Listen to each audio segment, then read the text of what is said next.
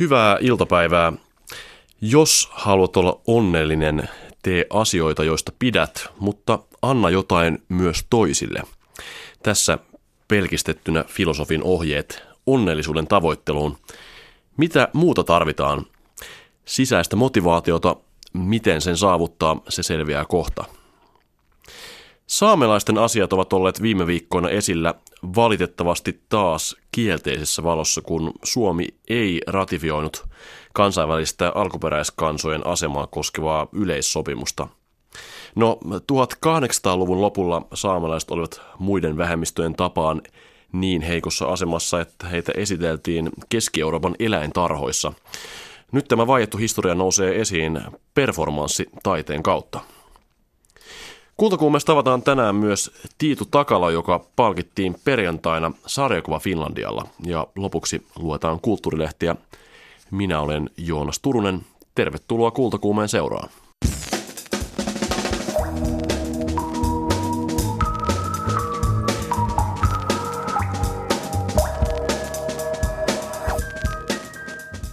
Tervetuloa Kultakuumeeseen filosofi Frank Martela. Kiitos, kiitos.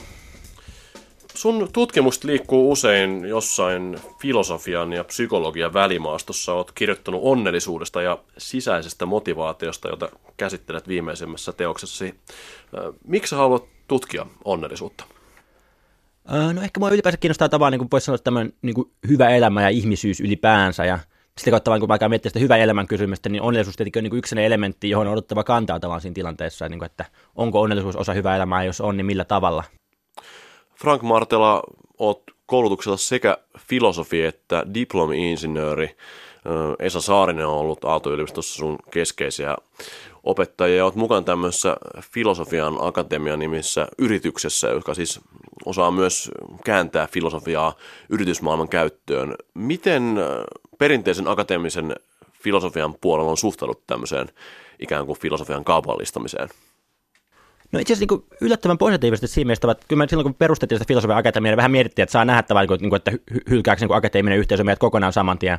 Mutta niin ei tämmöistä mitään oikeastaan tapahtunut tavallaan, niin että yllättävänkin kannustavia kommentteja on tullut semmoista tavalla niin akateemisista filosofia, jotka itse ei välttämättä tee mitään niin lähelläkään yritystoimintaa, mutta silti koki, että tämä niin ihan niin kuin, kuulostaa hyvältä idealta tämä filosofian akatemian toiminta. Sun tutkimus tosiaan liittyy aika paljon myös psykologiaan, kun tutkit asioita niin kuin onnellisuus tai vaikkapa tahdon voima. Jos lähdetään vähän purkaa tätä motivaation tutkimusta, jota nyt teet viimeisimmässä kirjassasi, niin sehän liittyy aika paljon tämmöiseen ihmisen peruspsykologiaan. Ja semmoinen keskeinen teoria, joka siihen vaikuttaa siihen motivaatioon psykologien mielestä, niin on niin sanottu itseohjautuvuusteoria. Mistä siinä on kysymys? No siinä on ehkä kysymys just siitä tavalla, että voisi sanoa, että ihminen motivoituu niin sekä sisäisesti ja ulkoisesti, että ulkoinen motivaatio liittyy enemmän tavallaan semmoiseen niin just ehkä näihin tämmöisiin perustarpeisiin siihen, että halutaan tavallaan niin pitää, pitää huolta, että tavallaan selviyttää hengissä ja toisaalta silleen, niin että sosiaalinen yhteisö hyväksyy meidät. Mutta sen lisäksi ihminen just haluaa tavallaan myös tehdä asioita niin hän niiden itse, itsensä vuoksi tavallaan silleen, että se joku asia itsessään innostaa tai on kiinnostava.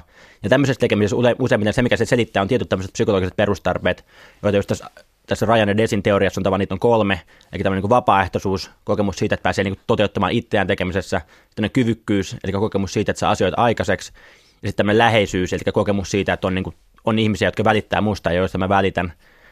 Ja se, mitä, ehkä mä, mitä mä itse niin tässä on niin nyt viimeiset pari vuotta tässä tutkimuksessa pyrkinyt tekemään, on niin kuin, pyrkinyt osoittamaan, että tässä pitäisi olla mukana ehkä vielä tämmöinen neljäs perustarve, tämmöinen niin hyvän tekeminen, Eikä että me ei haluta vaan, että ihmiset niin välittää meistä, me halutaan myös kokea, että meillä on jonkinlainen myönteinen vaikutus näiden ihmisten elämään, että pystytään tekemään jotain niin hyvää meidän elämässä. Ja sitten kun me tässä onnistutaan, niin tavallaan se tuottaa aika paljon niin hyvinvointia meille itselleen tavallaan, että se tuntuu hyvältä niin antaa toisille ihmisille. Aika kiinnostava tarina, jonka kerrot tässä kirjassa. Siis tosiaan Richard Ryan ja Edward Desi, he on, he on jo tämmöisiä yli 60 mm, professoreita, jotka on olleet keskeisiä nimiä amerikkalaisessa psykologiassa ylipäätään maailmalla. No, kerro tässä tarinan, kuinka tapasit heidät, mitä silloin tapahtui?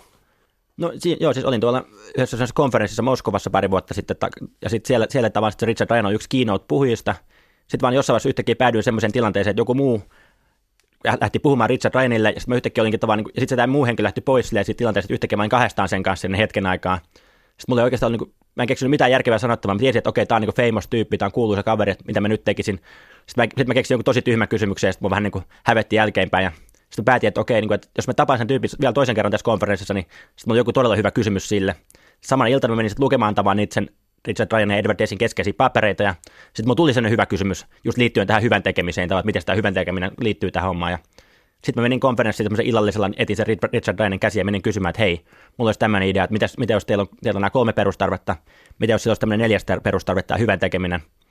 Sitten se Richard Ryan mun mielestä silleen niin tosi kiitettävästi, että se niin kuunteli mun idean ja oli silleen tosi kannustava, että hei, toi kuulostaa hyvältä idealta. Et sen sijaan, että se olisi ollut silleen, että hetkinen, että mä oon 60-vuotias professori, mä tiedän nämä asiat ja sä oot nuori tutkijan planttut, että sä tiedä mistään mitään.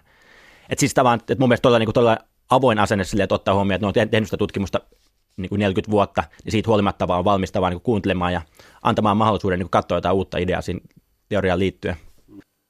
Keskeinen termi tässä sun kirjassa on valonööri. Mitä se tarkoittaa?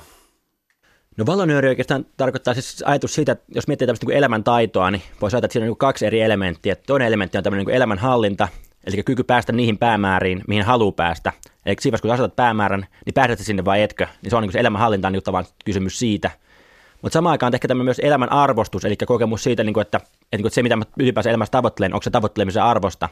Että jotkut ihmiset elää elämässä aika pitkään silleen, että ne ei ikinä hirveän tietoisesti mieti sitä niin kuin omia päämäärää elämässä, vaan ne menee vaan niin massan mukana ja silleen, mitä nyt yhteisö niiltä vaatii. Kun taas toiset ihmiset ehkä pystyvät niin tietoisemmin löytämään niin itselleen sopivat arvot ja niin ne asiat, jotka oikeasti on niin edistämisen arvoisia – niin valonööri on ehkä tämmöinen henkilö, joka yhdistää nämä kaksi elementtiä, että siinä on sekä se niin elämän arvostus korkealla ja sillä, että se on miettinyt läpi ne, mitä se tavoittelee elämässä, että se on elämän hallintakunnossa, eli se myös pääsee niihin tavoitteisiin, että sillä on myös kykyä niin kuin saavuttaa asettamia päämääriä. Tässä on yksi aika kiinnostava esimerkki, Frank Martela, sun kirjassa. Otat esimerkkinä sisäisestä motivaatiosta räppäri Cheekin. Miksi just hänet? No ehkä just Cheek on aika sellainen niin kontroversiaalinen hahmottava, että jos kuuntelee tavallaan niin Cheekin niitä lyriikoita, niin siinähän on aika paljon, jos puhutaan niin kuin, tavallaan niin kuin naiset, autot, raha, jotka ehkä just tämmöisiä klassisia niin kuin ulkoisen motivaation lähteitä tavallaan, että just että keskitytään siihen niin kuin, niin kuin pintakiiltoon ja semmoiseen asiaan. Että sillä siinä mielessä tavallaan niin kuin, niin kuin, Cheekin lyriikat edustaa aika paljon ulkoista motivaatiota, joka ehkä tämän kir- tässä mun kirjassa se, se vihollinen, mitä vastaan niin kuin käydään. Mutta samaan aikaan, jos katsoo sieltä Cheekin niin niin henkilön, tai sitten niin Jare, Jare Tiihosta siinä takana henkilönä, niin kyllä se tuntuu olevan niin hemmetin innoissaan siitä omasta tekemisestä ja siitä, että se pääsee niin kuin, tekemään sitä musiikkia ja rakentaa sitä tavallaan niin sitä hahmoa nimeltä Cheek. Et siinä mielessä tavallaan, niin mun mielestä se oli hauska semmoinen kontrastitava, että pintatasolla se vaikuttaa sieltä ulkoisen motivaation lähettiläältä, mutta loput musta tuntuu, että siinä on kuitenkin aika vahva sisäinen motivaatio takana. Niin pelkällä rahan tavoittelulla ei siis voi tulla onnelliseksi, siitä Cheek on myös esimerkki, mutta mihin tämä näkemys oikeastaan perustuu näin niin kuin tieteen näkökulmasta? No siitä, no siitä on olemassa erilaisia vain tutkimuksia, jotka niin on pyrkinyt selvittämään, minkälaisia päämääriä ihmisillä on, ja sitten että mitä tästä päämääristä seuraa. Ja se, niin se yksi yleinen tutkimustulos ehkä just on niin kuin se, että on tiettyjä päämääriä, joiden saavuttaminen lisää hyvinvointia, ja on tiettyjä päämääriä, joiden saavuttaminen ei lisää hyvinvointia. Ja sitten ehkä just erityisesti tavaa, että että tavallaan tämmöinen niin raha, maine, ulkonäkö, tämän tyyppiset päämäärät, niin vaikka niitä saavuttaisikin elämässä, niin se ei välttämättä niin tunnu lisäämään hyvinvointia, kun taas on sitten, sit, kun katsotaan semmoisia päämääriä, niin kuin tavallaan niin itsensä kehittäminen tai hyvät ihmissuhteet tai yhteisön palveleminen, niin siinä kun ihminen kokee, että se näitä, näissä tavoitteissa on päässyt eteenpäin, niin keskimäärin myös sen hyvinvointi lisääntyy. Että se on vain tämä, niin kuin, siis tava, ei ole niin kuin arvo, arvo ladattu väite, vaan tämä enemmän tämmöinen niin empiirinen fakta, mikä tieteellisessä tutkimus tuntuu nousevan esiin, on se, että tietyt päämäärät on parempia meidän hyvinvoinnin kannalta kuin toiset päämäärät. Kerrotaan vielä, mitä, mitä nyt tähän mennessä tutkimusperusteella on ne päämäärät, joiden avulla tai joita tavoittelemalla voisi mahdollisesti tulla onnelliseksi? No se, mihin mä tässä kirjassa keskityn, on ehkä niin nämä neljä päämäärää, jotka siis tavallaan, että jos kolme, kolme ensimmäistä tästä niin itseohjautuvuusteoriasta, mitä tämä Ryan ja Desi-professorit on kehittänyt, sitä neljäs on ehkä se, just se mun lisäys tavallaan tähän teoriaan. Eli nämä päämäärät on tämmöinen, ensinnäkin tämä vapaaehtoisuus, kokemus siitä, että pääsee niin toteuttamaan itseä ja pääsee tavallaan tekemään asioita, jotka on lähtöisin musta itsestäni, eikä, eikä tavallaan sen sijaan, että olisi niin sellaisia asioita, jotka on kontrolloitu ja sille tulee ulkoapäin pakotettuja tekemään asioita. Toinen on kyvykkyys, eli kokemus siitä, että saa asioita aikaiseksi, on taitava siinä, mitä tekee, ja ylipäänsä, että oppii tavan niin enemmän ja kasvaa eteenpäin tavan. Ja se on tämmöinen toinen perustarve. Ja nämä kaksi liittyy ehkä tähän niin yksilön, yksilön ja itsensä toteuttamiseen. Eli niin kuin, että itsensä toteuttaminen tapahtuu silloin, kun me ollaan, niin vapaa, päästään, ollaan vapaaehtoisesti liikkeelle ja päästään niin koetaan olemaan kyvykkäitä. Mutta samaan aikaan ihmisen tavalla niin tähän niin perustarpeeseen liittyy myös hyvin vahvasti toiset ihmiset, ensinnäkin sitä kautta me halutaan kokea läheisyyttä elämässä, että se kokemus siitä, että on ihmisiä, jotka välittää musta, joista mä välitän, että on joku tämmöinen yhteys toisiin ihmisiin, se on niin hyvin vahva tavan tarve ihmis, ihmisolennossa. Ja loput myös se, että me halutaan sen lisäksi, että me halutaan, että ihmiset välittää meistä, me halutaan myös kokettavaa, että pystytään jotain hyvää tekemään toisille ihmisille. Tämä niin hyvän tekeminen on sitten niin neljäs psykologinen perustarve tässä mun kirjassani. On kiinnostavaa ottaa tähän onnellisuuskeskusteluun näkökulmaa myös akateemisen maailman kautta. Siis viime aikoina on kuultu tämmöisiä mielipiteitä, että Suomessa esimerkiksi koulujärjestelmä on jotenkin heikko tai se ei toimiskaan niin hyvin kuin yleensä maailmalla mainostetaan. No miten on siinä akateemisessa maailmassa, Frank Martela, vietit vuoden Rochesterin yliopistossa tutkijavaihdossa. Miten suomalainen ja amerikkalainen akateeminen elämä poikkeavat toisistaan?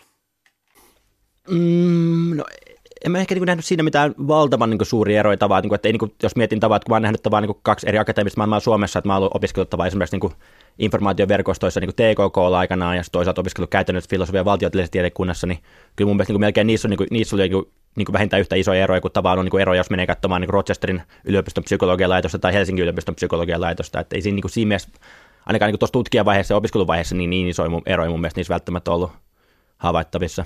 Mm. Et ehkä tavat, siellä ehkä toinen se kunnianhimoisuus niin niiden niin psykologian jatko-opiskelijoiden keskuudessa ehkä oli aika semmoinen niin kuin, niin kuin määrittävä tekijä, että kyllä siellä jos meni viikonloppuna käymään siellä yliopistolla, niin kyllä siellä niin joka toisen tutkijan niin huoneen ovi on vähintään auki tai valot päällä, että, että kyllä se tavan siellä niin jatko-opiskelijat tuntuu tekemään aika, aika kovasti enemmän töitä kuin keskimääräinen suomalainen jatko-opiskelija, mutta ei se niin ehkä silleen kulttuurissa niin mitään fundamentaalisesti erilaista ollut. Ähm, tässä viime päivän keskustelussa esillä on se, että toimittaja Taneli Heikka kirjoitti perjantaina Helsingin Sanomien nettisivuilla kolumni, jossa hän haukkui suomalaisen peruskoulujärjestelmän. Ja muuten Heikka on kolumneessa keskittynyt arvostelemaan suomalaista yhteiskuntaa sen jälkeen, kun hän oli siirtynyt tekemään väitöskirjaa American Universityin Washington DC:hin. Frank Martela luit tuon kolumnin, minkälaisia ajatuksia siitä heräsi? Mm, no ehkä se ensimmäinen ajatus oli ehkä se, että niin kuin, miksi se ylipäänsä julkaistiin Helsingin Sanomissa. että tavallaan tehdä, niin kuin, se oli ehkä enemmän sellaista niin tajunnan virtaa se kolumni kuin mitään, niin kuin, ehkä, että, siinä, niin kuin, että kun mä aloin etsiä, mitkä ne argumentit perus, suomalaisesta peruskouluun vastaan on, niin en mä oikein löytänyt mitään argumentteja, että se on vain niin ylipäänsä semmoista niin kuin, peruskoulun dissaamista ilman mitään niin kuin semmoista varsinaista syytä dissata sitä, että ja sitten kun mä olin miettinyt, että, miten, niin kuin, mitä tietää niin suomalaisesta peruskoulusta ja mitä tietää yhdysvaltaisesta peruskoulusta, niin kyllä tavallaan, niin kuin, että ei varmaan oikein mitään mittaria, mistä vaan yhdysvaltainen peruskoulu olisi parempi kuin suomalainen peruskoulu. Että kyllä tavallaan suomalaiset opettajat on paljon vapaampia ja suomalaista vaan niin kuin se koulujen resurssointi ylipäänsä on paljon parempi, että, niin kuin tavallaan, että opiskelijat pääsee, niin kuin, pääsee tekemään asioita paljon niin paremmien resurssien kanssa ja sitä kautta jos oppii myös paljon enemmän, että Yhdysvalloissa on todella isoja eroja tavallaan niistä koulun oppimisen välillä, että parha, parhailla, parhailla asuinalueilla saattaa olla tosi hyviä kouluja, kun taas mennään johonkin niin huonommille asuinalueille, niin koulut on semmoisia, että sieltä puolet oppilaista tulee läpi niin oppimatta lukemaan tai mitään, että siinä mielessä, jos pitäisi valitettavaa näiden kahden peruskoulun välillä, niin kyllä niin kuin Suomessa on niin kuin huomattavasti parempi järjestelmä kuin Yhdysvalloissa tällä hetkellä. Hmm. Mutta tämä on kiinnostavaa, että nyt nousee tämmöisiä ääniä jopa ainakin niin kuin, ihan niin kuin järkeväksi ajateltuja ihmisten parista, jotka, jotka niin kuin on sitä mieltä, että, että me, meidän tämmöinen pohjoismainen hyvinvointivaltio-malli on jotenkin niin kuin väärä. No mun mielestä, mun mielestä on tärkeää, että keskustellaan tavat. Totta kai se on, niin kuin, se on tyhmä, jos ajatellaan vaan silleen, että, että se on niin kuin auto, automaattisesti oikein ja nykyinen järjestelmä niin kuin lukitaan se paikalle eikä tehdä mitään muutoksia. Että siinä mielessä niin poliittinen keskustelu, jos haetaan niitä vaihtoehtoja, niin se on niin kuin arvokasta ja tärkeää. Mutta en mä, niin kuin, tavallaan, en mä näe mitään niin kuin fundamentaalista, mitä pitäisi nyt tavallaan niin suomalaisessa järjestelmässä siinä mielessä muuttaa. Että kyllä mä niin kuin näen jollain tavalla koe, että, että kyllä suom- suomalainen tavallaan tämä niin tai pohjoismainen niin hyvinvointivaltioajatus on niin kuin aika toimiva siinä niin kuin ihan myös niin kuin taloudellisessakin mielessä, että se tavallaan niin kuin että kun on pieni, pieni valtio, niin ei, ei ole varaa niin kuin hukata mitään lahjakkuuksia, niin se on hyvä tavalla se koulujärjestelmä on semmoinen, joka niin kuin takaa niin kuin sen mahdollisuuden kaikille ihmisille mennä eteenpäin. Että esimerkiksi kun ei ole mitään lukukausimaksuja, jotka tavallaan niin estäisi niin kuin köyhempää kansan osaa pääsemästä korkeakouluihin. Niin että siinä mielessä vaan kyllä mä näkisin, että tämä järjestelmä sille on kehitettävää, mutta vaan niin kuin, pääpiirteissään kuitenkin mennään, niin kuin, on, on niin kuin ollut aika oikeinlainen. Frank Martela, tosiaan kuulut tämmöiseen sukupolveen, joka on ollut aika voimakkaasti esimerkiksi filosofi Esa Saarisen vaikutuspiirissä. Esa Saarinen ohjas oman väitöskirjasi Aalto-yliopistoon. Mm. Mä luulen, että Esa Saarinen on ollut yksi sellaisia ensimmäisiä tyyppejä, jotka on noussut täältä vähän niin kuin poliittisen maailman ulkopuolelle Suomessa, johon oikeasti on alettu uskoa aika voimakkaasti, että se mitä hän puhuu, niin on niin kuin, siinä on jotain järkeä. Nyt me edetään aikaa, jolloin informaatio tulee niin paljon, että aika harvalla ihmisellä on enää nyt käsitystä, mihin uskoa ja mihin ei. Mm. Mm, no miten sä itse näet filosofit tämän asemasi, että kuinka suuri vastuu sinulla on nyt, kun olet ikään kuin näitä tällaisia henkilöitä, joiden neuvojen perusteella ihmiset elämäänsä muuttavat.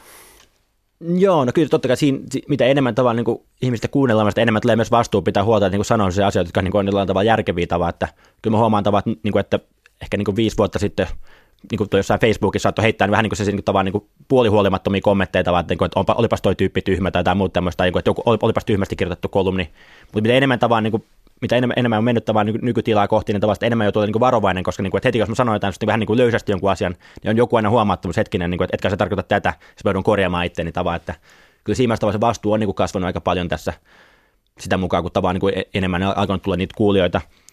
Mutta ylipäänsä toisaalta mä näen tavallaan niin sen myös niin päin, että, tavallaan, että että totta kai, että mikään, niin kuin, mikähän teoria ei ole valmista, vaan niin kuin, että jos mietin tavat, nyt mä kirjoitin kirjan, niin kuin, jossa mä kerron, että ihmisellä on neljä perustarvetta, psykologista perustarvetta, niin voi olla tavallaan, että 20 vuoden päästä mulla on niin teoria, jonka mukaan niitä perustarpeita on kuusi, tai niitä on vain kaksi, tai niin edespäin.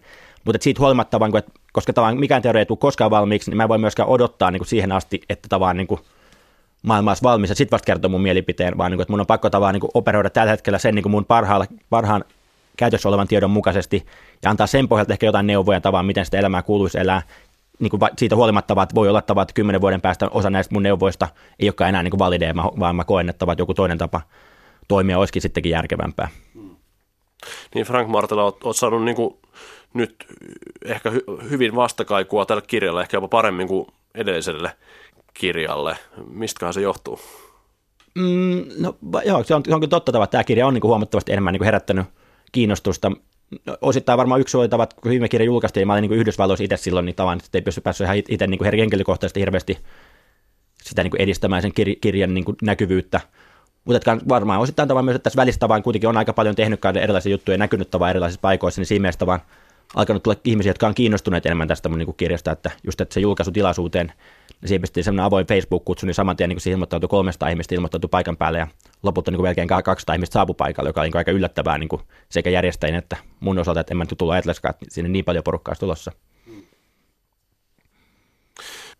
Filosofit on perinteisesti pohtinut tämmöisiä aika laajoja kysymyksiä ja edelleenkin siis, jos menee tuonne akateemisen filosofian pariin, niin tutkitaan usein asioita, jotka ei välttämättä ole meidän arkielämän kanssa missään yhteydessä. Voidaan esimerkiksi tutkia jonkun 1700-lukulaisen filosofin ajatuksia ilman sen suurempaa ikään kuin yhteyttä siihen, että mitä me tässä päivittäin tehdään.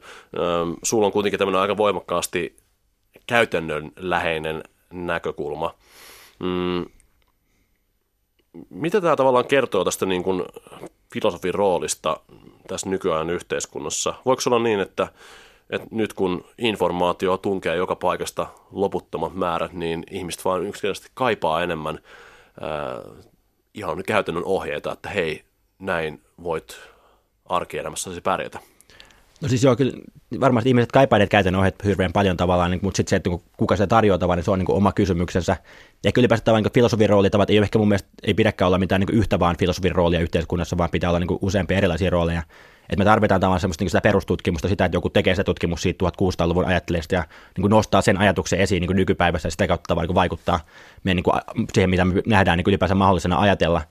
Mutta että samaan aikaan jotkut, jotkut voi niin kuin, ottaa tämmöisen roolin, ottaa vähän niin kuin julkisemman roolin ja sitä kautta tavallaan tehdä sitä niin kuin, laukua mielipiteitä niin esimerkiksi radiossa tai niin edespäin, ja se on niin kuin, oma tapa tehdä sitä toimintaa, että ei se ole mikään niin kuin, parempi tai huonompi tapa harjoittaa niin kuin, semmoista filosofiaa, mutta se on niin kuin, niin kuin, me tarvitaan niin kuin näitä molempia rooleja, tarvitaan sitä niin perustutkimuksen tekemistä ja tarvitaan niitä, jotka tavallaan luo sitä siltaa tavallaan sen perustutkimuksen ja sitten se, niin sen suuren yleisön välillä, että vähän niin kuin sanottaa niitä asioita semmoiseen muotoon, että niitä pystyy niin kuin ymmärtämään semmoinenkin tyyppi, jolla ei ole tavallaan tohtorin tutkintoa filosofiassa.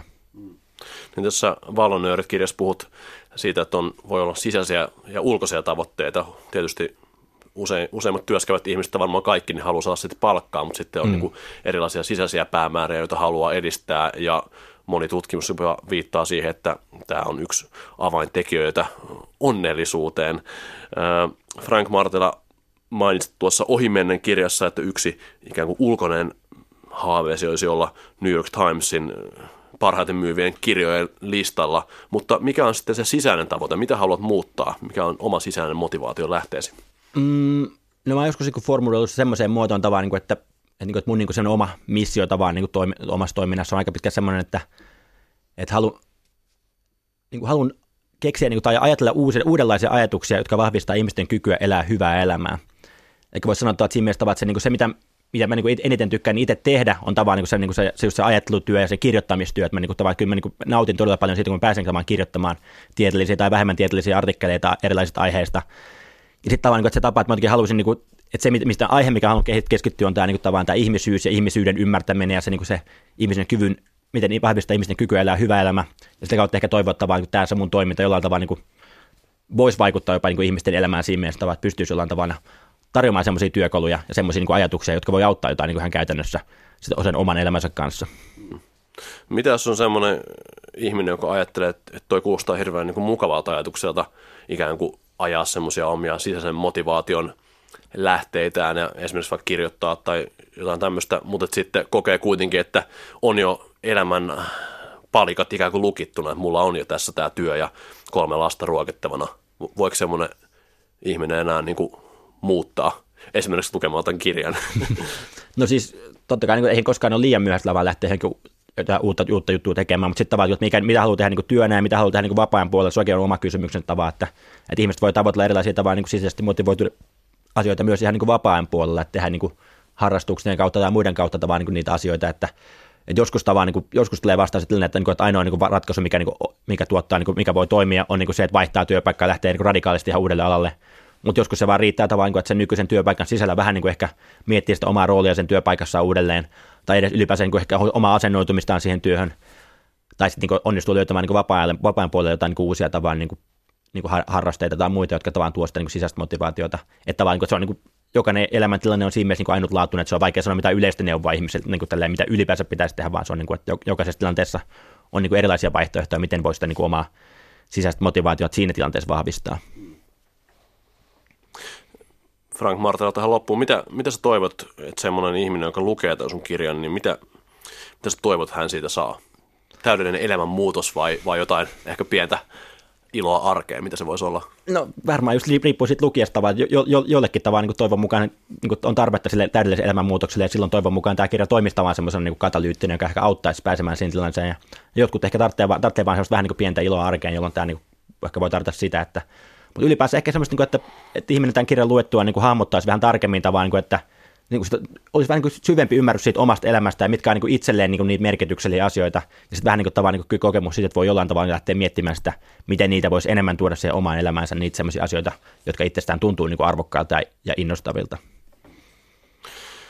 Tuli vielä mieleen semmoinen asia, mm, meillä on kohta eduskuntavaalit Suomessa, mutta samaan aikaan me eletään tämmöisessä aika niin kuin pessimistisessä ilmapiirissä, taloudessa menee huonosti ja sitten muutenkin tuntuu siltä, että poliitikkojen puheisiin ei, ei välttämättä uskota enää entiseen malliin.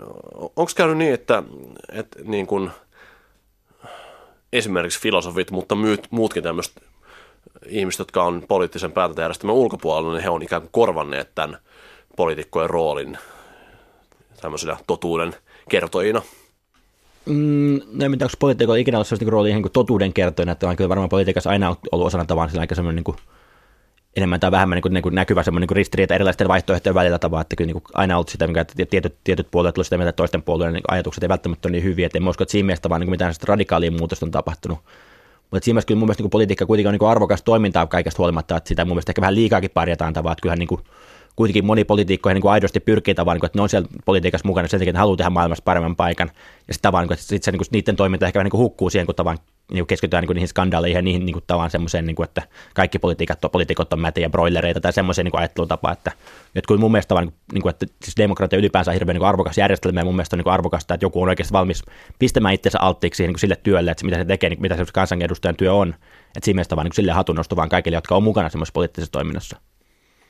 Mitä Frank Martela arvioi, että mikä on jonkun, jonkun tota, kansanedustaja ehdokkaan sisäisen motivaation lähde, kun se ulkoinen motivaatio on kuitenkin niin selkeä, haluan päästä läpi ja osaksi eduskuntaa.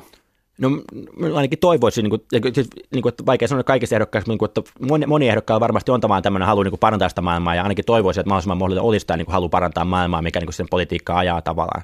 Eli niin kuin se, että oikeasti niin kuin, on niin sellaisia asioita, näkemyksiä siitä, että mikälainen olisi parempi maailma, ja on näkemyksiä siitä, että miten sitä maailmaa voisi tuottaa. Ja kyllähän niin jos semmos, semmos, semmoisella motivaatiolla liikkeelle, niin sehän on tosi vahvasti sisäinen motivaatio, ja toivon mukaan se tuottaa niin hyviä tuloksia sitten pitkällä tähtäimellä. Uskotko itse siihen, että nyt ikään kuin seuraava eduskunta pystyy tekemään sellaisia päätöksiä, jotka palvelee sekä heidän omia motivaation lähteitä, että sitten ehkä tuottaa jotain yhteiskunnallista hyvää? No varmasti tekee niin parempia ja huonompia päätöksiä tavallaan, niin kuin, että, mutta niin kuin, kyllä mä uskon, että keskimäärin kuitenkin Suomessa niin poliittinen järjestelmä kuitenkin toimii varsin hyvin verrattuna moneen muuhun maahan, että kyllä mä siinä, siinä mielessä uskon, että se järjestelmä tuottaa niin enimmäkseen kuitenkin hyviä päätöksiä. Frank Martela, kiitoksia oikein paljon haastattelusta. Kiitos, kiitos. Keski-Euroopan eläintarhoissa on ollut näytteillä myös ihmisiä, muun muassa Suomen saamelaisia. Enontekijön Hetassa syntynyt kuvataiteilija Markku Laakso on perehtynyt tähän vaiettuun historiaan ja käsittelee sitä taiteessaan. Laakso ja hänen puolisonsa taidegraafikko Annika Dahlsten hyppivät Lapin puvuissa eri puolilla maailmaa ja taltioivat performanssit valokuviin ja videoihin. Sain usein kuulla isän taksin takapenkillä istuessani, että isän vaari Simoni oli ollut eläintarhassa näytillä ja lapsen mielessä muodostui kuva, että sukulaiseni lymyilee apinanlailla häkissä. Myöhemmin sain kuulla, että tarina on nyt totta. Iso vaarini Simoni ja hänen vaimonsa Ellastiina ja lapsensa Veikko osallistuivat 1930 saamelaiskaravaanin, joka kiersi ympäri Eurooppaa eri eläintarhoissa ja muissa esityspaikoissa. Ihmiseläintarhojen pohja on tietenkin tämmöisissä friikkisirkuksissa ja kummajaisnäytöksissä ja, ja saamelaisia on ollut esillä 1700-luvulla jo Lontoossa esimerkiksi nimenomaan kummajaisina. Ihmisiä pantiin näytteille eläintarhoihin ensimmäistä kertaa 1870-luvulla. Idean isä oli Hampurin eläintarhan perustaja Karl Hagenbeck. Hän uudisti eläintarha-ideologiaa siten, että eläinhäkeistä luovuttiin.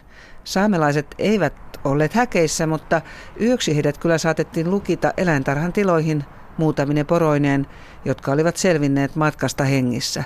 Useimmat porot kuolivat. Annika Dahlsten.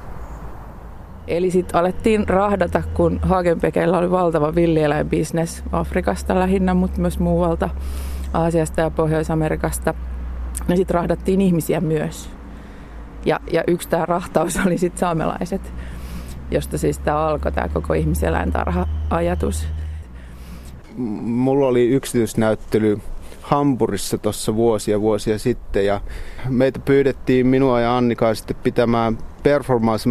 Me oltiin aikaisemminkin yhdessä työskennellyt siltä, sillä keinoin, niin tota, sitten me alettiin ke- äh, kehittää sille sisältöä sille esitykselle, niin siinä vaiheessa mä kerroin Annikalle tämän sukutarinan, että, että tämä liittyy myöskin Hampuriin, mun, mun suvun tarina että voisiko tästä saada jotain. Ja sitten Annika heti innostui siitä ja otti kopin ja sitten me alettiin kehittelemään sitä ja itse asiassa tämän koko, koko valokuva ja video ja muu, muu ajatus on lähtenyt siitä performatiivisesta puolesta, että me alettiin keräämään materiaalia ja työstämään sitä esitystä.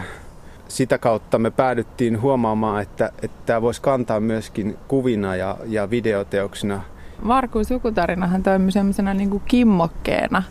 Mutta se, miten me sitten lähdettiin työstämään tätä, niin, niin että me ei niin kuin pyritä kuvittamaan jotain historiallista faktaa, vaan me tehdään kuvataiteilijoina meidän omaa niin kuin visuaalista tuotosta ja omaa näkemystä, missä nämä on ollut tämä, nämä faktat ja, ja, ja tämä sukutarina on ollut tämmöinen niin kuin impulssi sille, mitä me tehdään. Annika Daasteen olet Vaasasta ja nyt sitten ikään kuin Lapin tyttö. miten miten, miten niin kuin sujuvasti No, me ollaan, sukelsit me, tähän rooliin. Me ollaan tosi naureskeltu, että, että vähemmistöt ymmärtää toisiaan, että mä oon myös suomenruotsalainen. Et, et, ja samalla tavalla kuin Markku, että et se on mun, niin kuin osa mun identiteettiä. Niin voihan se näinkin mieltä. Esimerkiksi Afrikassa olette tanssineet perinneasuissanne neljän tunnin hatut heiluen. Valokuvista välittyy riemu. Teillä on niin kuin hauskaa hyppiä esimerkiksi Afrikassa. lapset olivat innolla mukana. Ja...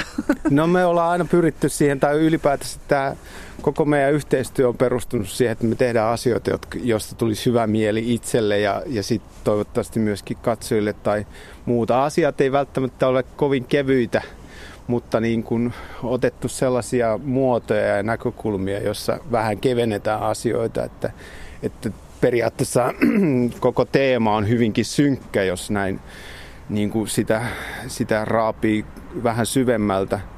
Mutta niin monesti on huomannut niin, että tavallaan koko, jos tämä ajatus eh, on lähtöisin minun pohjoisesta juurista, niin, niin tässä otettiin etäisyyttä mahdollisimman kauas, että nähdään lähelle ja nähdään nämä asiat ja tuodaan se ristiriitaisuus siihen ja ne, ne tota, jyrkät kontrastit. Ja oikeastaan niin kuin, sitten ne muodotkin, niin kuin sä puhut niistä hyppykuvista ja tällaisista tanssikuvista, niin nekin on sellaisia, missä pyritään sitä mm, perinteistä esittämisen tapaa vähän rikkomaan, että, että pystytään sitten ehkä sitä kautta saamaan joku uusi näkökulma siihen kuvaan. Mutta Afrikassa te olitte kummajaisia, niin kuin joskus afrikkalaiset ovat olleet täällä kummajaisia. Kyllä. Joo, joo kyllä. Ja siis meitä kiinnosti nimenomaan se, siinä tässä koko ihmisnäyttelyssä oli se, se älyttömän kiinnostava puoli tämä, että, että miten niin kuin tuotetaan sitä aitoutta. Ja sehän on niin kuin täydellisen feikkiä ja sitten kuitenkaan ei ole. Että ne eläimet on aitoja, ihmiset on aitoja ja sitten kuitenkin se on niin kuin täysin tuotettu ja lavastettu todellisuus. Niin sitä me sieltä Afrikan reissultakin haettiin sieltä eri paikoista, Namibiasta ja Botswanasta, että, että me ollaan aitoja ihmisiä, me ollaan saamenpuvuissa, mitkä liittyy Markun traditioon, mutta nekin on meidän osittain itse tekemiä, että ne on niin kuin siinä rajalla, onko ne kuinka aitoja ne enää on. Ja sitten me asetutaan, vaikka nyt meillä on sellainen valokuva, missä me istuskellaan maassa kohtuullisen lähellä elefantteja – ikään kuin se, se voisi ihan hyvin olla lavastettu vaikka siellä Hagenbeckin eläintarhassa Hampurissa. Siinä on sellainen pieni vesiesten välissä, mikä erottaa meidät toisistamme ihan kuin siellä eläintarhassa. Et me haettiin niinku sellaisia kuvia, mitkä tavallaan liittyy siihen tähän niin kuin eläintarha- ja ihmisnäyttelyajatukseen. Ja dioraama. Ja siihen dioraamaan, mm. joo. Ja sitten se hyppiminen tuli siinä mukana semmoisena, että et kun dioraamat on aina niin semmoisia pysäytettyjä, ne on niin kuin stilkuvia, mm jos niissä on ihmisiä mukana, ne on sellaisia vahanukkeja, jotka on aseteltu huolella paikoilleen, niin sitten hyppäämällä kuvaan, niin me rikotaan taas sitä konventiota. Kun tässä käydään niin kuin mun identiteettiasioita läpi ja, ja sitä oma, omia tota, juuria läpi, niin kyllähän siinä samalla tavalla niin kuin, samalla lailla kun mä itse työstän omissa maalauksissa ja muussakin taiteen tekemisessä tätä pohjoisia asioita, niin nyt sit tässäkin ollaan haluttu tuoda niin kuin tietyllä tavalla asiat esiin ja kuvataiteen keino, mutta ei, ei millään tavalla valistain, mutta tuodaan asioita esiin ja herätään niistä keskustelua ja mun mielestä ollaan aika hyvin saatukin keskustelua aikaisemmin. Jos nyt ajatellaan tätä hankettanne, että te Annika Dalsten ja Markku Laaksonin Lapin pukuinenne haluatte järjestää näitä performansseja ja valokuvata niitä, niin mikä on seuraava estradi? Luultavasti tässä nyt voitaisiin tähdätä seuraavaksi tuonne Berliiniin, koska meillä on tämä me ollaan mukana tämmöisessä Saami Contemporary-näyttelyssä, joka on tuolta Rovaniemen taidemuseosta lähtöisin, niin seuraavaksi tämä näyttely suuntaa ensi kesänä heinäkuussa Berliiniin. Ja silloin itse asiassa voitaisiin kuvata Berliinin eläintarhassa, jos tämmöinen mahdollisuus meille järkkäyttyisi. Eikö vaan? Joo, se oli yksi niitä paikkoja, missä sun sukulaiset oli esillä. Aivan. Joo. Sanoi taidegraafikko Annika Dahlsteen, joka tuossa jutussa oli mukana kuvataiteilija Markku Laakson kanssa. Toimittajana oli Riitta Vauras. Tiitu Takalon sarjakuva Minä, Mikko ja Annikki voitti vuoden 2015 sarjakuva Finlandian viime viikolla Tampere Kuplii sarjakuvafestivaaleilla. Minä, Mikko ja Annikki on sarjakuvan romaania ja rakkauden tunnustus Tampereelle. Se kertoo erityisesti Annikin puutalokorttelista keskellä Tammelan kaupunginosaa. Kaupunki ympärillä on muuttunut ja nyt Annikki edustaa ainoana vanhaa työväenluokkaista puutalorakentamista Tammelassa. Tiitu Takala on Leena Peltokankaan haastattelussa. Onneksi olkoon Tiitu Takalo sarjakuva Finlandiasta. Kiitos paljon. Miltä se nyt tuntuu? Sä oot ollut kolme kertaa aikaisemmin ehdolla. No, aika epätodelliselta toisaalta, mutta tietysti on tosi ylpeä. Minä, Mikko ja Annikki on melkein sitä voisi sanoa sarjakuva romaaniksi. Tämä on hyvin laaja teos, kun tätä selailemme ja hyvin kaunis. Tästä valitsija, diktaattori, kirjailija Katja Kettu kirjoitti, että Teos on lyyrisellä ja oivaltavalla tavalla historiallista ja henkilökohtaista yhdistävä sarjakuva teos ja Yhden työläiskorttelin vaiheiden kautta se tarjoaa arvokkaan kurkistusikkunan suomalaisen teollisuuskaupungin vaiheisiin, taloudelliseen, sosioekonomiseen ja kulttuuriseen kehitykseen. Ja merkittäväksi teoksen tekee taiteilijan omakohtainen heittäytyvä kerronta sekä kuvituksen upea viivan ja pintojen hallinta. Miltä se kuulostaa? No, tämmöinen ammattikirjailija osaa tosi hienosti nyt tämän määritellä, mutta kyllähän mä niinku itse hain siinä just sitä, että kuinka niinku yhden ihmisen elämä tai tässä tapauksessa myös kahden, minun ja Mikon, lomittuu siihen kaupungin historiaan. Ja kyllähän me kaikki täällä ollaan niitä, jotka tehdään sitä historiaa omalla tavallamme. Että tota, on hienosti sanottu, mutta vähän, tota, tota, toi oli haussakin. Eli tämä teos kertoo sun kodistasi. Millainen paikka se on, Annikki? No siis, joo kyllä, kodista ja muutama muukin kodista. Eli se on tämmöinen asuinyhteisö, 1900-luvun alussa rakennettu umpikortteli, ja, joka on siis 60-luvut lähtien ollut tarkoitus purkaa ja sitten tämmöisen voimakkaan kansalais aktivismin myötä on lopulta saatu säästettyä ja nyt se on noin 50 henkilön koti. Ja siitä on näiden taistelujen kautta äh, sitten kuoriutunut remontoinnin myötä myös ikään kuin tämmöinen Tammelan kaunotar, äh, Annikki-niminen kaunotar. Ja, ja tämä remontti on ollut myös sitten osa teidän elämää ja, ja myös vähän osa tuota teostakin.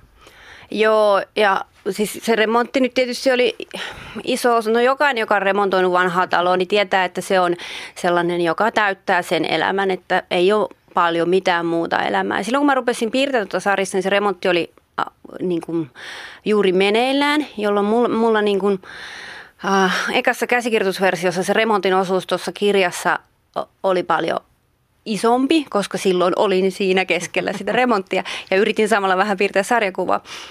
Mutta onneksi tämä sitten myöskin se remontin takia, että ei ehtinytkään piirtää sarjasta, niin meni vähän pidemmälle tämän sarjakuvan ilmestyminen, jolloin oli päässyt siis pahemmasta remontista. Ja tämä kirja käsittelee nyt hyvin paljon ja enimmäkseen muuta kuin remonttia. Se kertoo myös Tampereesta. No joo, kyllä mä jotenkin, mä halusin, mulla oli pari kysymystä, jolla mä, johon mä halusin niin kuin vastata tällä kirjalla. Yksi on se, että miksi se kortteli on syntynyt. Ja sehän liittyy kaupungin teollistumiseen, koska se on rakennettu, kun Tampere kasvoi huimaa vauhtia ja tarvittiin tehtaiden työntekijöille asuntoja nopeasti ja rakennettiin uusia kaupunginosia Amuri, Tammela. Ja äh, silloin se kaupunginosa syntyi. Toinen kysymys oli se, että miksi se on haluttu purkaa ja miksi koko muu Tammela on purettu. Ja se on taas kysymys sitä 60-luvun tai sodan jälkeisen ajan niin kuin, um, tunnelmista ja myöskin silloin rakentamisesta ja väestönkasvusta. Ja sitten kolmas kysymys on se, että miksi se on säästynyt ja se kertoo taas siitä suojelusta. Tiitu Takalo, sinusta on sanottu näin, että olet sarjakuvan tekijä, kuvataiteilija, pienkustantaja ja feministi. Nyt sarjakuva Finlandia palkinnon sai tämä Minä, Mikko ja Annikki teos, mutta mitä kaikkea sinun tuotantosi pitää sisällään? Mm, no, mä oon aikaisemminkin tehnyt jonkun verran omaa elämänkerrallista sarjista ja se on jotenkin, mm, musta se on kiinnostava, musta on myös kiinnostava lukea hyvää omaa elämänkerrallista sarjista ja sitten toisaalta sellaista äm, tosi elämään perustuvaa sarjista tai tosi tapahtumiin. Mm, mutta toki mulla on myös ihan fiktioteoksia ja sitten on myös äh, tehnyt Pauli Kallion käsikirjoittamaa sarjakuvaa, ku, kuvittanut muutama sarjakuva-albumi on tätä ennen tosiaan ilmestynyt. No sitten pienkustannustoimintaa, ainakin irtopartalehteä. Joo, no kahdeksan numeroa tehtiin irtopartalehteä ja se oli naispiirtäjien sarjis. Ja silloin kun me aloitettiin 2001, niin tuntui, että ei ole kanavaa meille. Nyt tilanne on toinen, on paljon naispiirtäjiä, ei tarvita sellaista erillistä. Mutta silloin se oli tärkeä ja se loppukin oikeastaan siihen, että nyt, nyt monet julkaisee blogia, sellaiset, jotka ennen olisi tehnyt pienlehden, niin maailma on sillä tavalla muuttunut, että ei tarvitse niin kuin ikään kuin puskea naisena itseään läpi siellä sarjakuvamaailmassa, koska se on nyt, nyt muuttunut hyvin paljon, niin sanotaan tasa-arvoisemmaksi siinä mielessä. Myös ihan uutta tuotantoa on nähnyt päivänvalon Tampere Kupliissa, eli, eli tässä Pauli Kallion teoksessa Seitsemän taidetta. No joo, siinä on siis muitakin piirtejä. Mulla on siinä yksi osuus, joka käsittelee musiikkia ja oikeastaan punk-musiikkia ja jats-musiikkia. Ja tota, musta se on hauska, kun mä en ole mitenkään musiikki-ihminen. Siis sanotaan, että ää, en, en soita, en osaa laulaa, tykkään kyllä tanssia ja tykkään käydä keikoilla, koska siellä on se tietynlainen energia ja musta on ihana katsoa vaikka just jotain jatsoittajaa, kun ne on niin siinä musiikissa ihan fyysisesti jotenkin uppoutuneena. Ja toisaalta taas sitten punk sellaisena niin kuin räjähtävänä voimana, niin siis se tunnetaso siinä musiikissakin. Mutta musta oli hauskaa, niin kuin, että just mut valittiin siihen, tai Pauli valitsi mut siihen musiikkiosioon, eikä esimerkiksi kuvataiteeseen. Mutta se oli ihan hyvä valinta, se oli kiva piirtää sitä. Sulla on siis kuvataiteilijan tausta. Joo, mulla on kuvataiteilin koulutus. Mä oon täällä Tampereelta valmistunut ammattikorkeakoulun kuvataiteilijalta. Minä, Mikko ja Annikki, teos on myös rakkaustarina. Se on oikeastaan rakkaustarina tälle kaupungille Tampereelle ja sitten se on kahden ihmisen välinen rakkaustarina. Niitä, jos mitä tarvitaan. Kiitos siitä ja hyvää kevättä, Tiito Takala. Kiitos paljon. Näin sanoi Tiitu Takala, jonka teos Minä, Mikko ja Annikki voitti Sarjakuva Finlandia viime perjantaina. Toimittaja oli Leena Peltokangas. Ja nyt Kultakuumeen toimittaja Saara Shikeben on saapunut studioon. Olet lukenut päivän tuoreita kulttuuriuutisia. Mitä nousee esiin? No ensimmäinen aihe, joka kiinnitti huomioni oli Työväenmuseo Verstaan museojohtaja Kalle Kallion kolumni tuoreimmassa museolehdessä. Kallio kirjoittaa museoalan taantumasta. Hän kirjoittaa muun muassa siitä, että suomalainen museoala on nyt ensimmäistä kertaa 90-luvun lamavuosien tasolla. Ja Kallion mukaan alamäki jatkuu edelleen. Näyttää siltä, että edessä on jonkin tasoinen museoalan kriisi, kun taantuman myötä työpaikat vähenevät ja tahti kiristyy. Museot ovat ylipäätään puun ja kuoren välissä, kun julkinen keskustelu kannustaa uudistumaan. Pitäisi digitalisoitua, vähentää turhaa hallintoa, verkostoitua ja osallistaa yleisöä. Samalla pitäisi kiristää lompakon nyörejä ja sopeuttaa ja sinnitellä. Kallio kirjoittaa, että iso vastuu on nyt museoiden johtajilla. Hänen mukaansa yksi mahdollisuus suhtautua taantumaan on ottaa se haasteena, hakea erilaisten uusien järjestelyjen kautta kasvua, ottaa riskejä ja esimerkiksi viedä museota täysin uuteen suuntaan. Aika lailla kova vastuu ja taakka ja ylipäätään rohkea veto, jos tällaisen lähtee. Kallio kuitenkin lopettaa tämän kolumninsa nasevasti toteamalla, että vaikka näitä riskien ottajien museonjohtajien joukossa on, valitettavasti heistä suurin osa tulee epäonnistumaan. Tämä johtuu siitä, että lama ei ole missään tapauksessa mikään mahdollisuuksien aikakausi. Hmm, hyvin sanottu. On kyllä hyvin tiivistetty ja saa nähdä, mitä tuleman pitää. Hmm. Seuraava mielenkiintoinen aihe on tuoreessa kirjallisuuslehti Lumoajassa. Lehdessä on artikkeli suomalaisen kirjallisuuden monikulttuuristumisesta. Toimittaja Sara Suvitte kirjoittaa jutussa, että suomalainen kirjallisuus on nyt liittymässä, joskin hieman jälkijunassa, maailmanlaajuiseen kirjallisuuden monikulttuuristumisen trendiin. Tämä tarkoittaa sitä, että esimerkiksi tällä hetkellä maailmalla on pieni joukko kirjailijoita, jotka tekevät suomalaista kirjallisuutta, vaikka suomen kieli ei ole heidän äidinkielensä. Okei, miten se onnistuu? En ole ihan varma, sitä ei tässä artikkelissa sen enempää avattu, mutta no. ymmärrän, että toisena kielenä suomi ja tekevät jonkinlaista suomalaista kirjallisuutta. Tämän lisäksi monikulttuuristuminen näkyy siinä, että kantasuomalaisten kirjailijoiden teoksissa on yhä enemmän monikulttuurisia aihepiirejä ja sitten tietysti myös uussuomalaisten tai maahanmuuttajakirjailijoiden joukko kasvaa koko ajan täällä Suomessa.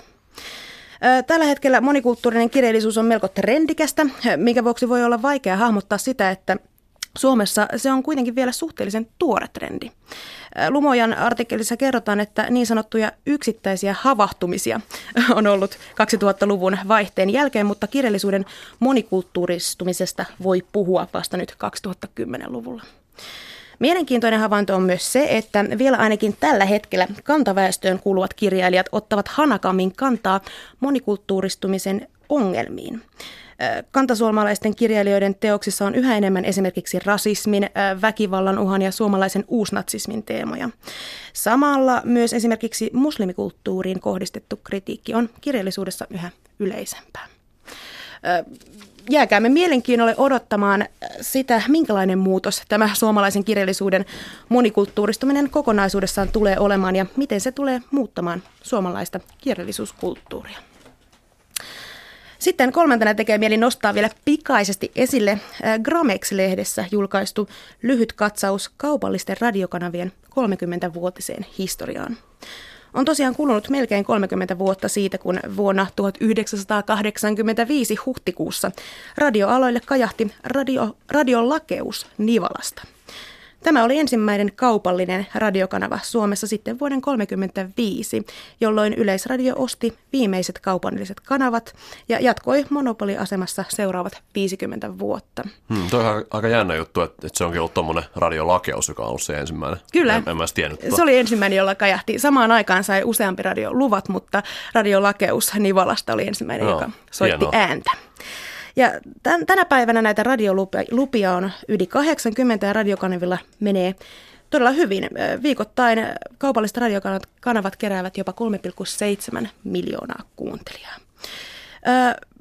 Yksi esimerkki nykyajan yleisradion ja kaupallisten kanavien yhteistyöstä on, on viime kesänä julkaistu tämmöinen radiot.fi-sivusto ja mobiilipalvelu, jonka kautta on ilmaiseksi kuunneltavissa miltei kaikki suomalaiset kanavat. Tällaisia aiheita tänään. Joo, kiitoksia Saara Shikemen. Tosiaan täytyy vielä kommentoida tähän radioaiheeseen, että nyt niin kuin median murros puuttaa hirveästi. Se kai ennen kaikkea näkyy siinä, että television katsojamäärät vähenee ja sitten toisaalta lehtiä tilataan entistä vähemmän, kun moni ajattelee, että kyllä netistäkin voi lukea kaiken ilmaiseksi. Lähivuosina sitten selviää, että onko tämä oikeasti totta vai, vai tota, tulee kuitenkin semmoinen tilanne, missä, missä suurin osa hyvin tehdystä journalistisesta sisällöstä onkin maksumuurin takana. Nythän tämä muutos on meneillään. Mutta radio pitää pintansa. Tämä on oikeastaan aika hyvä uutinen myös meidän, meidän radiotoimittajien kannalta. Mutta tässä oli kultakuumeen aihe tosiaan tänään. Kiitoksia, kiitoksia Saara Shikeven sinulle ja huomenna kultakuumessa puhutaankin uskonnosta. Nimittäin ortodoksisen kirkon ihmiskuva herättää kysymyksiä. Suomen ortodoksikirkossa maaliskuun aikana keskustellut tavallista vilkkaaminen, kun luterilaisen kirkon piispa Irja Askola osallistui pappisvihkimykseen Uspenskin katedraalissa. Ja lisäksi hänen puolestaan rukoiltiin, se aiheutti voimakkaita jännitteitä Suomen ortodoksisen kirkon sisällä.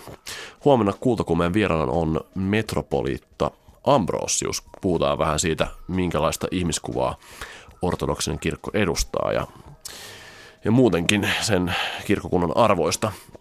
Lisäksi meillä on juttua valokuvataiteilija Nick Brantin kuvista Itä-Afrikan uhanalaista eläimistä. Ja sitten arkkitehtuuriaiheita vielä.